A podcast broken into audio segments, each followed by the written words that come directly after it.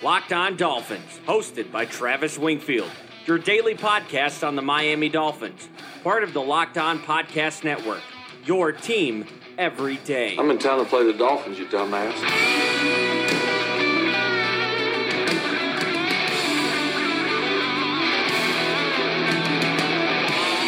What's up, Dolph fans, and welcome into the Thursday, September the 26th edition of the Locked On Dolphins podcast. I am your host, Travis Wingfield, and as always, I am here to bring you your daily dose of Miami Dolphins football. And on today's show, we'll preview the game Sunday against the LA Chargers, some more roster moves and injury updates signal things possibly getting worse before they get better. We'll review the teams that Miami are watching this weekend, as well as the teams challenging the Dolphins for the ultimate tank job, and we'll rank Miami's positions of need with the first two round mock draft of the 2020 season for this Locked On Dolphins podcast. All of that and more. But first, before any of it, I kindly invite each and every one of you to subscribe to the show on Apple Podcast. Leave us a rating, leave us a review. You can give me a follow on Twitter. It's at Wingfield NFL. The number one follow on Dolphins Twitter, as voted by Dolphins Twitter. You can follow the show at Locked On Fins. We'll follow you back. And check out lockedondolphins.com. We have the written preview for Chargers and Dolphins up on Sunday right now. We have a lot to get to on this edition of the Locked On Dolphins podcast. Let's go ahead and jump right in. That's another Miami. Some roster updates from Wednesday. The Dolphins promoted receiver Isaiah Ford to the active roster and sent guard Danny Isidora to the injured reserve. And taking Ford's place on the practice squad is receiver Andy Jones. Other injury news Jesse Davis is currently listed as day to day, although Brian Flores said he is hopeful that he can play through the hand and wrist injury that pulled him out of the game on Sunday in Dallas. Other injury news still no Reshad Jones or Albert Wilson, and joining them on the sideline is a pair of defensive backs in Bobby McCain, who didn't practice Wednesday, and neither did Jomal Wiltz. And the options beyond those guys at free safety and nickel cornerback is incredibly alarming as they are already thin with those guys in the lineup. And with that, let's go ahead and segue into our first topic here on the Thursday edition of the Locked On Dolphins podcast, something that has been prevalent on the timeline lately. And I'm not pointing fingers here at anybody, but I've seen a lot of recency bias on the timeline with regards to other teams possibly out tanking Miami. Just because Washington played a stinker on Monday Night Football and we all saw it in prime time does not mean they are somehow worse than the Miami Dolphins right now. In fact, fact, I don't understand how anybody could expect the Dolphins to win any of these games against Washington, the Jets, the Giants, the Bengals. I get there's a chance they could and probably will hang in those games, at least for a little bit.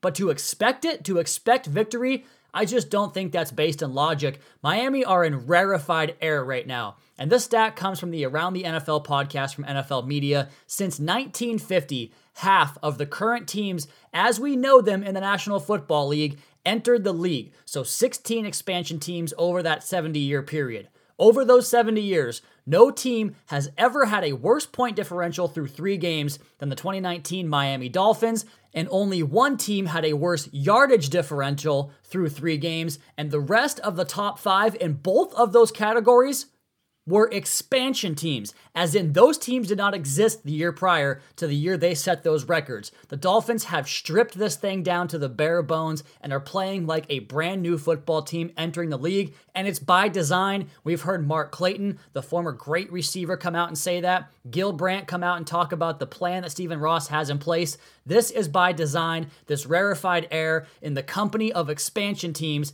and we talked about the Dolphins' company with the point spread for last game against the Cowboys and how that attached Miami to the strike shortened season and the teams filled out by scabs. And while the Jets were in that conversation as well, the Jets are currently playing a quarterback that, quite frankly, just doesn't belong in the NFL. I mean, go Cougs, but Luke Falk is not an NFL quarterback. Miami has a 15 year veteran at the position and a former 10th overall draft pick playing quarterback. Do you see the discrepancy there between those two guys and a sixth round pick a couple of years ago that's been on three teams in his first two years in the league?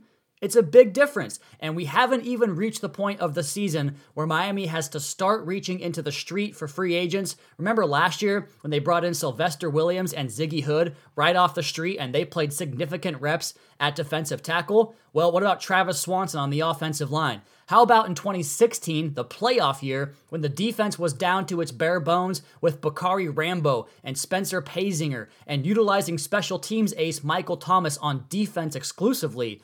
Things are going to get even worse, and this team, more so than any other team in football, is completely ill equipped to deal with the war of attrition that is the National Football League. So when I see someone forecasting that there's competition for the number one pick, there's just not. There isn't. The Bengals took the 3 0 Bills to the wire on the road on Sunday. They were also just one or two major mistakes away from beating the Seahawks in Seattle on week one. What has Miami done to even relatively close to those types of games in close competition?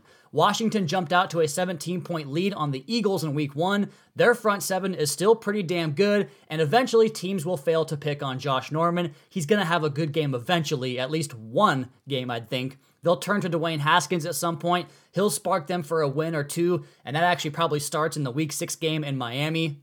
The Jets, now, the Jets are completely awful, and I think they might pick second in the draft next year, but that's mostly because Adam Gase is a total ding dong who's already lost that locker room and that city, and he hired Gregg Williams, which is another issue in its own right. But once they get Sam Darnold back, which it sounds like that'll be week five after their bye on Sunday, they'll win three or four games. They'll find a couple of victories over this Dolphins team, over the Bengals, whatever it might be. So don't worry, it's gonna happen. It's not even close. Even the Giants with Daniel Jones have found a spark. Even the 0 3 Broncos took the Bears and Packers both down to the very end of the game and should have beaten the Bears if not for a weird call at the end of that game. Everybody else is competitive. That's what the NFL is designed to do. Miami are not that. This is a college team with at least half of the roster filled out by guys that, quite frankly, just will not be working in the NFL in a couple of years. And if you're looking to change jobs, maybe going back to school like I am, or just trying to learn something new, you've got to check out Blinkist. With Blinkist, you get unlimited access to read or listen to a massive library of condensed nonfiction books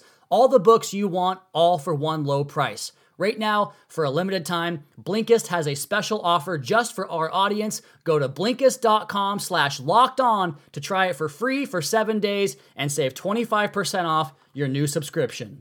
And after you've hit the books and educated yourself, go ahead and let your hair down and take a night out on the town. Whether it's going to see your favorite band in person or being there in the crowd to cheer on your Miami Dolphins or Miami Heat, I don't know who it is these days, but with the Vivid Seats Rewards loyalty program, you can attend the concert or show of your choice and earn credit towards your next live event. Vivid Seats offers great prices and an easy purchasing experience, as well as an in app loyalty program, the Vivid Seats Rewards Program. With reward statuses ranging from MVP to Hall of Famer, the Dan Marino status, customers can earn from 10% up to 16% credit on all their purchases through the app for the month of September. Go to the App Store or Google Play and download the Vivid Seats app. Fans are automatically enrolled in the Vivid Seats Rewards Loyalty Program and will enjoy credits on all their purchases as part of Vivid Seats Rewards. All Vivid Seats confirmed orders are backed by a 100% guarantee. Make a memory that lasts a lifetime and let the Vivid Seats app help you get to your favorite live event. Just enter promo code LOCKED ON at checkout to receive a discount of up to $100. That's promo code LOCKED ON at checkout with the Vivid Seats app, courtesy of Vivid Seats.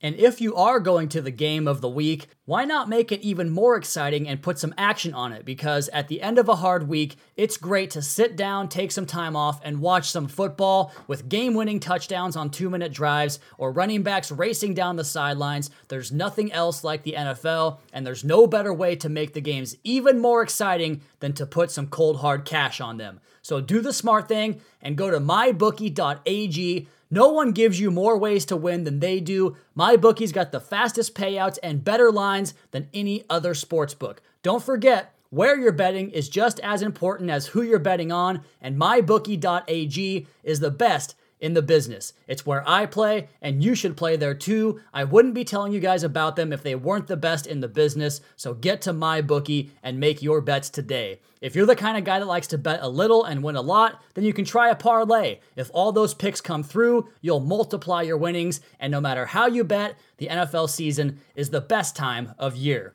Join now and my bookie will double your first deposit. Use promo code LOCKED ON to activate the offer. That's promo code LOCKED ON. Visit mybookie.ag today. You play, you win, you get paid.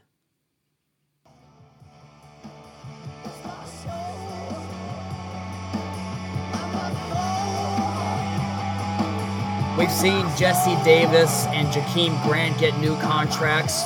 All of that after Xavier Howard became the highest paid cornerback in the National Football League. And this team has sent off some talent, but they have extended some of their own. And I think the next guy in line for a new contract would be defensive tackle Davon Godchaux. He just checks off all the boxes you like for this team and for this new regime and franchise going forward. He has the leadership qualities you like. I tweeted about this. He's always saying the right things, tweeting positive reinforcement on his timeline. He has the durability you like, especially with this regime in front office. He has only missed one game so far in his two year career, with three more games from this season. He played 500 snaps his first year, 685 snaps last year. He's on track for about 700 this year, so the durability on the interior defensive line is pretty rare, but he has it. He fits right in line right around the 30th to 20th graded interior defensive line in the NFL, according to Pro Football Focus the last couple of years and you compare what he could be looking for on the open market compared to his position mates at defensive tackle, there's a pretty big drop off right after Gerald McCoy for 4 3 defensive tackles.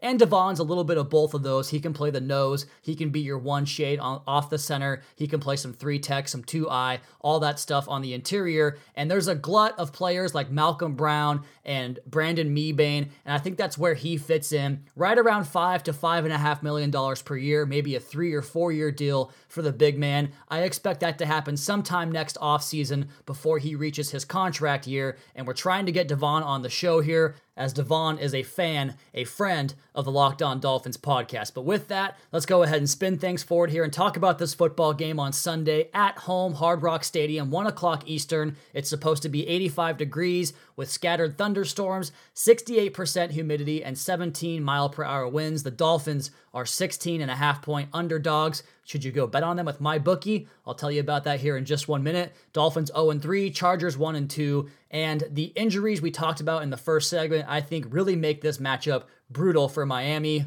as the opportunities the Chargers are going to have to get healthy, to get right in this game in areas where they haven't been good so far, like the pass rush situation, I think that Melvin Ingram and Joey Bosa are about to go off. I projected five sacks on Rosen last week. We didn't get that high. He only had three sacks he took all in that second half, and that mostly happened happened because of the two tackles he had Michael Deiter, not a left tackle by trade, and J'Marcus Webb. The two of those guys combined for 16 pressures and three sacks, all three sacks on Josh Rosen. And now you've got Joey Bosa against J'Marcus Webb. 10 pressures and two sacks from DeMarcus Lawrence in that game primarily. Off left tackle, Michael Deiter going up against Melvin Ingram, that is a recipe for disaster. I think that's the biggest area of concern for this Dolphins team heading into this game. Let's go ahead and talk about the schemes on offense and defense for the Chargers. They are primarily an 11 personnel package. In fact, they've lined up 72% in 11 personnel this year. That means nickel defense. That means the Dolphins will need Bobby McCain and Jomal Wiltz, two guys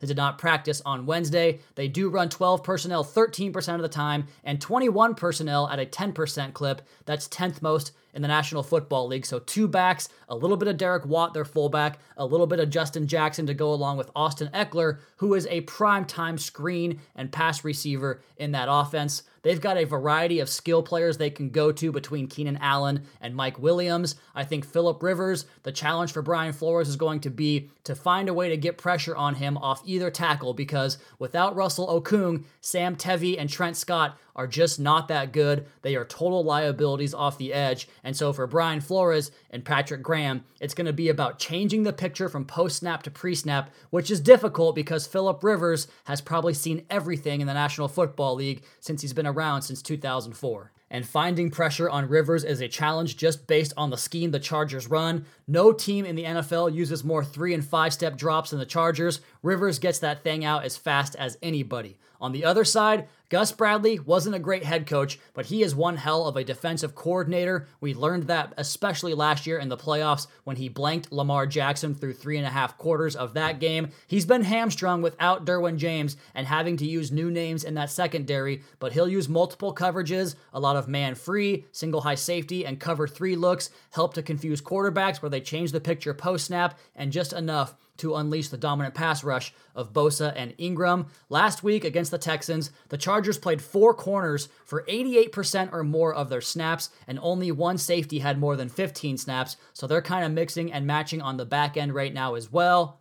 And the only way the Dolphins will have success is to win the early downs and force Rivers behind the chains because he is prone to making some mistakes and throwing interceptable balls. I do expect them to bracket coverage Keenan Allen with a couple of safe uh, with a safety and a cornerback combination that way, and putting Xavier Howard solely on Mike Williams, getting his confidence back in a one-on-one matchup that he's designed to take advantage of because he can really take away the physicality and the length and the catch radius of Mike Williams just by the way that he plays aggressively and physically. But for the Dolphins to get into those third down situations and find a way to force Rivers to throw into those seven and eight man drops in coverage, they're going to have to stop Austin Ekeler, which to me is a challenge because they can pass him the football, they can run the ball with him, and using the Chargers offensive line to climb to the second level, both in the screen game and the running game, and wipe out those undersized Dolphins linebackers and create space for Austin Ekeler, who just sets up the screen game so incredibly well. And part of that has to do with Rivers and his veteran leadership at that position, too. So lots of screens, early down passes, and finding a way to stretch the running game and get yards for the Dol- or for the Chargers offense. That'll be the key. Got to get more from guys not named Davon Godchaux and Christian Wilkins. They were really the only two guys in the front seven that had good games last week, besides Raekwon McMillan, but he's only a 25 snap player at this point. They got to get more from Jerome Baker and Sam Eguavoen. John Jenkins has to get back to his Patriots game performance. Avery Moss, Trent Harris, Charles Harris, all these guys just have to do more for this game to even be competitive. Even without Derwin James, they still have some names on the back end of that Charger defense. Casey Hayward is a premier corner that plays in the slot. I'm curious to watch the way he handles Jakeem Grant. Can Grant get some moves and some yards on a veteran like Hayward? We'll see about that. Desmond King will likely find a matchup on DeVante Parker or Preston Williams, and that leaves an opportunity for Brandon Facyson to go up against someone like Williams or Parker. That boundary side, short side of the field, go route, the hitch conversion, all that stuff the Dolphins love to do with Preston Williams and DeVante Parker. I expect one of those guys to make a big, big play down the field on that Brandon Facyson cornerback or Roderic Teamer, a pair of guys that struggle a little bit so far for the Chargers this year. Finding a way to get first and second down success on the ground will be a challenge. They're going to have to move Brandon Mebane, a massive man in the middle of that defense, and something this Dolphins interior offensive line doesn't do very well. They're going to have to get a body on Denzel Perryman because he's one of the game's premier linebackers against the run. A lot of these matchups don't favor the Dolphins, but the one opportunity I do like is that cornerback Brandon Facyson. I expect Miami to go after him. He's allowed 12 catches on 16 targets for 134 yards and a touchdown this season. The concerns for the Dolphins it comes primarily through that pass rush. I just don't know how they're going to get Bosa and Ingram blocked. If they can, that would be great, but I'm not expecting it from Michael Deiter and J'Marcus Webb, or if Jesse Davis is out there, it'll be a challenge for him as well. The projected outcome for this one, my prediction for Dolphins and Chargers, I just think things are going to continue to get worse, especially if McCain or Wiltz misses this game, if Jesse Davis misses this game. They just don't have the bodies. They, they literally don't have the guys that can come off the bench and step in and give you NFL caliber play and talent. And with that, I think things are only going to get worse. I do believe, however, if you're going to go to mybookie.ag, the Dolphins will cover their first spread of the year in this one. I think they'll hang close and keep the Chargers offense in check just enough to stay within that 16 and a half point spread. I'm going Chargers 28, Dolphins 13, a 15 point loss. They cover the spread but lose their fourth straight game. We're going to come back on the other side of the podcast and rank the Dolphins' needs from highest to lowest. We'll talk about the Texans, Saints, and Steelers over the weekend, and we'll do our first official two round mock draft here on the Locked On Dolphins podcast as the Dolphins continue to think about the future and push their resources down the line. And that's why I want to tell you guys about Dave.com. If you're like me, you're not always paying attention to your bank account balance, and before you can go in to change money over, it's too late, you've overdrawn, and you wind up spending $37 on a cup of coffee thanks to the bank fees. Introducing the Dave app, putting an end to overdraft fees for good.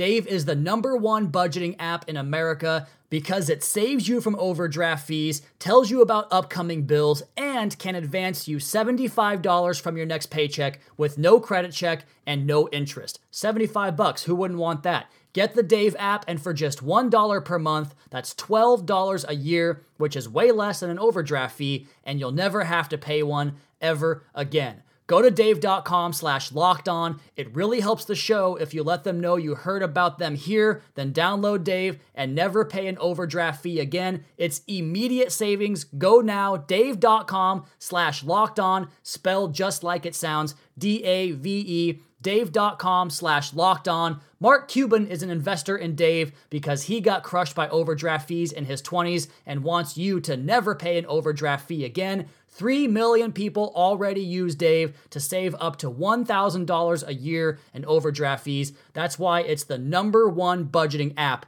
in the App Store. Dave.com slash locked on. That's D A V E, Dave.com slash locked on.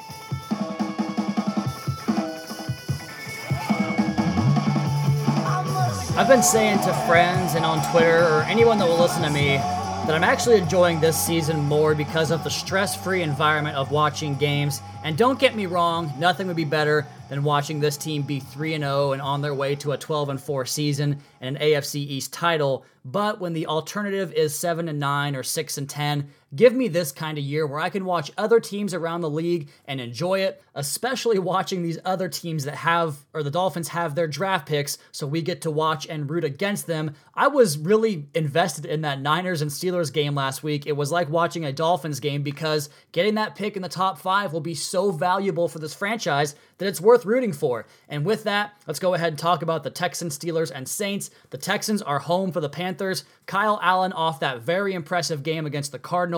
Cool to see another air raid quarterback Another guy coming off the bench having some success. A really cool story for Kyle Allen. Hopefully, he can keep that train going. They have a good front seven in Carolina, which could give the Texans' offensive line some issues that improve Texans' offensive line, but still, Deshaun Watson taking so many hits behind that group. Christian McCaffrey, I think, can give them some issues in the passing game and the running game alike. We'll see if Deshaun Watson's mastery can finally wear out because he's been absolutely terrific so far this season. The big one is Steelers at home against the Bengals on Monday night. A huge matchup for Dolphins considerations. It could put the Bengals in the win column, which of course helps the tank better, and it could really push that Steelers pick not just into the top five, but maybe into the top three. Losing at home to Cincinnati would be rough, but I think it could happen because Zac Taylor is far more hip to the modern NFL game than defensive coordinator in Pittsburgh Keith Butler, and I'm betting he designs a game plan that makes Andy Dalton successful against that Steelers defense,